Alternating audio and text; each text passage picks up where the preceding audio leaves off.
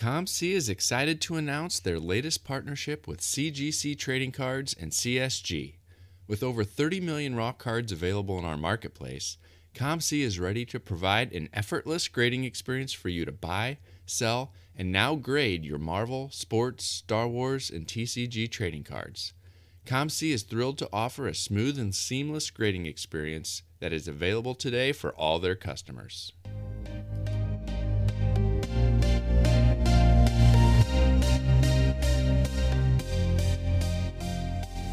You're listening to the Wax Pack Hero Sports Card Minute, a podcast where we discuss both the hobby and business sides of collecting. I'm your host, Mike Sommer, and I want to help you buy, sell, and trade your way into a collection you'll love.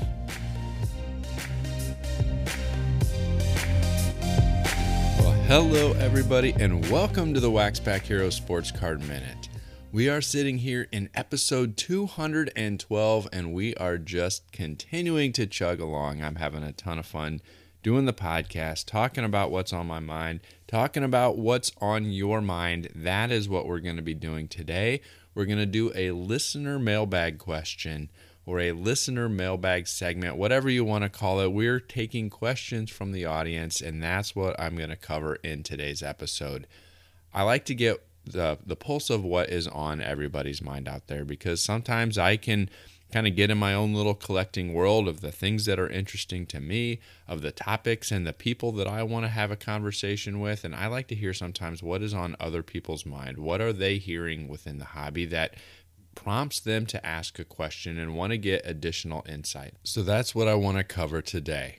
Our first question comes from Ginger Wisdom. He asks if I ever experience hobby fatigue. And he says from time to time he feels himself getting a little burnout but then eventually he gets sucked back in?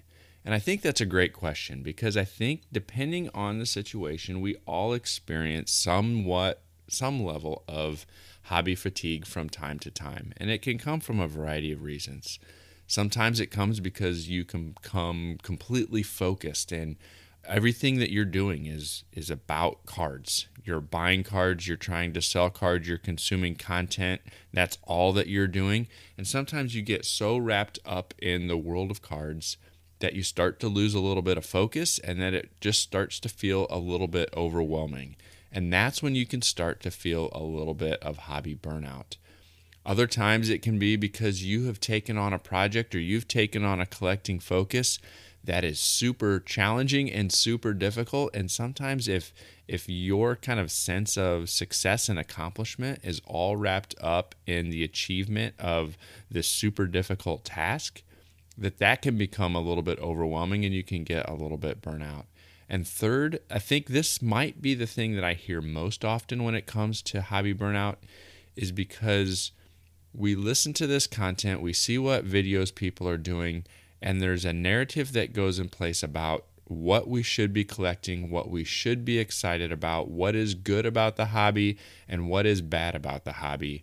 And that doesn't always align with what our personal interests are. And I think when we start to try to take on that persona, when we try to collect the way that other people tell us we should collect, or we try to build a, a collection of players or of niches within the hobby that other people say are cool, if we're not passionate about it, the pursuit of those collections is going to lead to burnout because there's no heart in it.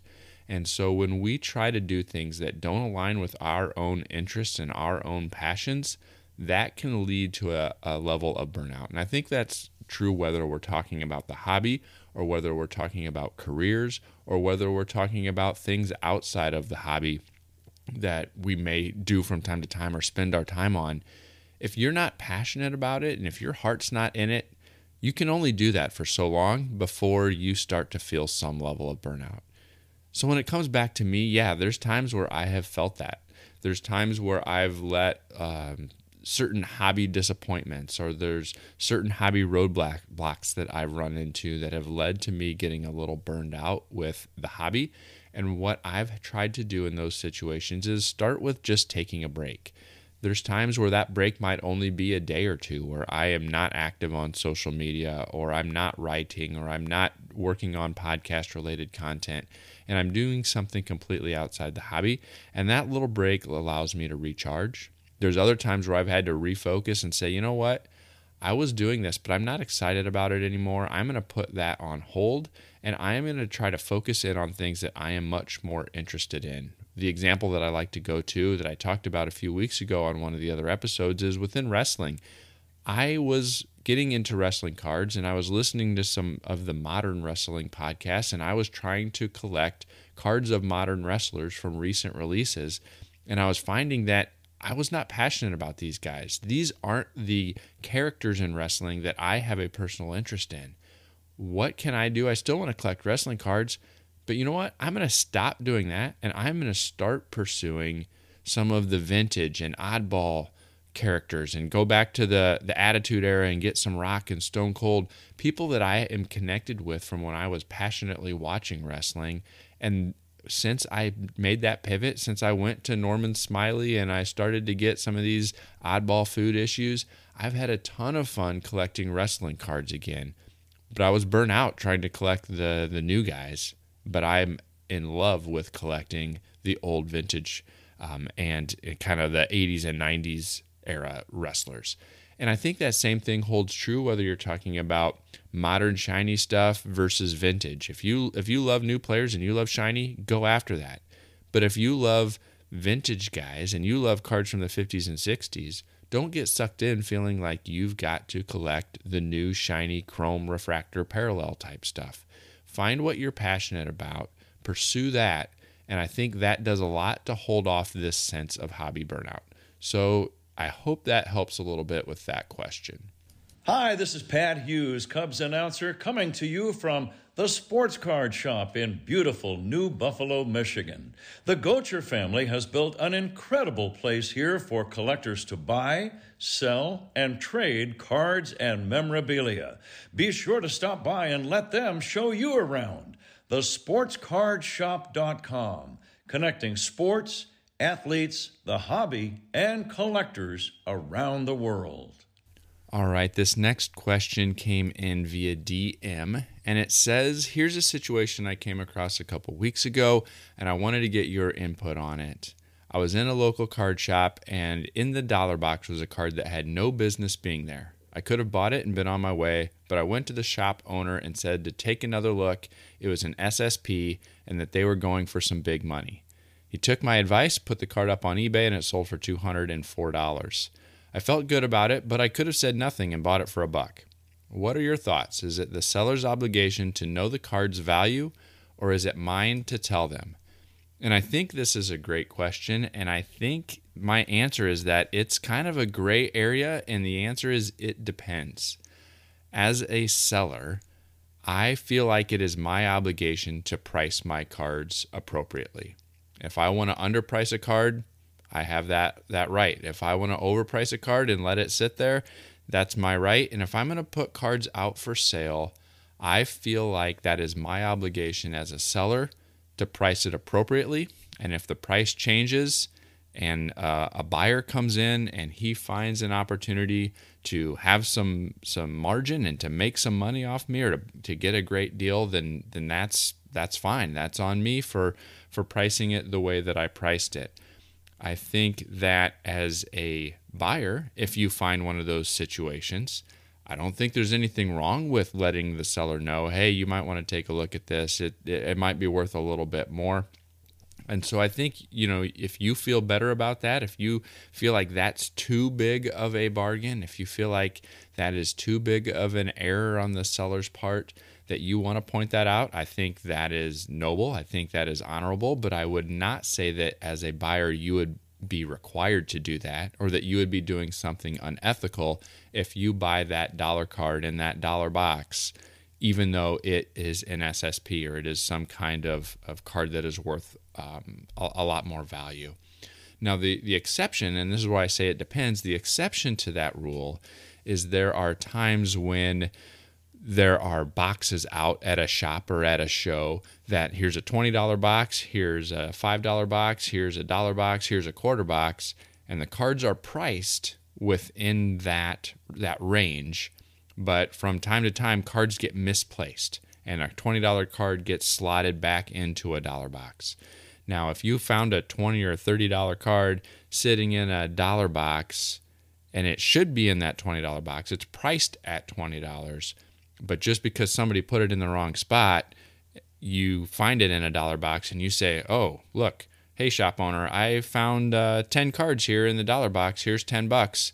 Even though it is clearly in the wrong spot, I think that is a situation where it would be unethical to pay a dollar when it's priced at 20. It's intended to be in that $20 box. Somebody just stuck it in the wrong spot. So that would be one of those situations where if if that's the way it played out, I think you as a buyer would have that um, obligation, or it would be a more ethical decision to point that out and and not try to get that twenty dollar card for a dollar.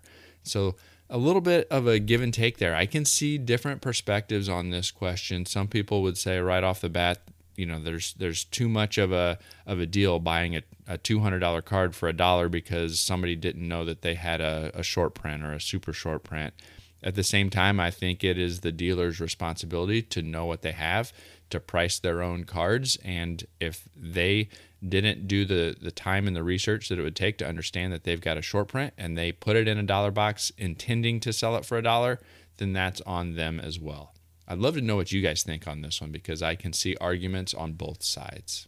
And finally, the last question that I want to address today came via email. It was from somebody who is going to be setting up at a local card show in the near future, and he asked about my approach to setting prices for my lower end cards. He wanted to make sure that he set a, a fair but competitive price for his lower end singles that he was wanting to sell and, and was asking the way that I do it, the approach that I take to make sure that I'm pricing things where I'm not short selling myself, but at the same time, I'm pricing them so that they are a good deal for the buyer and that I'm going to be able to, to make some sales and move some inventory. So I thought I would spend a couple minutes talking about my approach for pricing my lower end cards.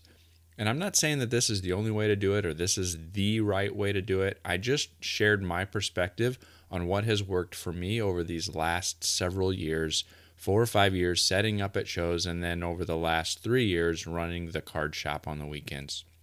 So, the way that I price lower end cards is I put them into big chunks, right? So, I've got quarter boxes where everything that doesn't have a sticker on it is 25 cents. And then within those boxes that are organized by player or team, depending on the sport, I will sometimes price cards at 50 cents, a dollar, or $2. I don't get down into 75 cents. I don't get a dollar 25. I don't get a dollar 75. I don't get super nitty gritty like that. I kind of chunk them up into 25 cents, 50 cents, dollar, $2, $3, $5, and I will mix those all into my organized boxes. But I will often default to the lower end of those things because my goal is to move cards to sell cards, not to just sit there and accumulate inventory. I want to move through things. And so, what I will typically do is I will take superstar base and insert cards and I will price them at 50 cents or a dollar. But all of the regular stars, the semi stars, some local teams, named players, players you've heard of, those just go in there at a quarter for these base and insert cards and kind of parallels that are are non-numbered. They're just going to be a quarter. And then if you start to get into some rookies and rookie parallels and things like that, that's when I start to get into the $2, $3, $5 type range for those rookies and serial numbered cards of these superstars. But I will often price cards at a quarter that you're going to be able to find for a dollar or two dollars online. I'll price cards at a dollar it, it, that you can find for three, four, five dollars online because I want to move through things. And if I'm able to buy them in a bulk collection and it ends up costing me a nickel or something like that, 10 cents when you factor in everything else, I'm okay moving that for a dollar, even though if I really wanted to grind out every every nickel of profit, I could probably price it at two to three dollars. And so my answer was it really depends if your primary focus is to maximize your return, to maximize your profit, even if it means you sell more cards, or if your goal is to move through this inventory so that you can get as much funds as possible at that show to be able to use for other things. And so you just got to think a little bit about what your primary focus is going to be. Is it to get top dollar, which means you might not sell quite as much? Or is it to get a decent profit and also provide a decent deal for your customer and your buyer? And so I try to minimize the time spent. I, I do organize because I think organization is possible. I do have a baseline of prices because I hate going to a show and not knowing what uh, the price of a card is that I'm looking at. But I will bucket them into bigger segments so that it there's a price for the buyer, but it doesn't take me a whole lot of time, and I'm not worrying about looking up every single one of these star base and insert cards to know if it should be $1.25 or $1.75 or 75 cents. So I try to use big segments to do that. As a kind of a, a, long answer to how I price kind of my low end singles, but I hope that's helpful to some of you out there who might be setting up at a show in the near future. Well, thanks to everybody for chiming in, asking some questions. I hope all of you out there got a little bit of value out of those answers to those questions. Reach out to me on Twitter. Let me know what you think at the Mike Sommer. Send me an email at waxpackhero at gmail.com. I would love to know what you think. You can also find me on TikTok and Instagram at waxpackhero. And come on back next week where I will be having a conversation with Danny Black, the man behind Hobby News Daily. That is going to be launching on April 1st, and we're going to have that conversation during launch week so you can hear more about what the story is behind Hobby News Daily. That's all I've got for you today, so I'll catch you next time.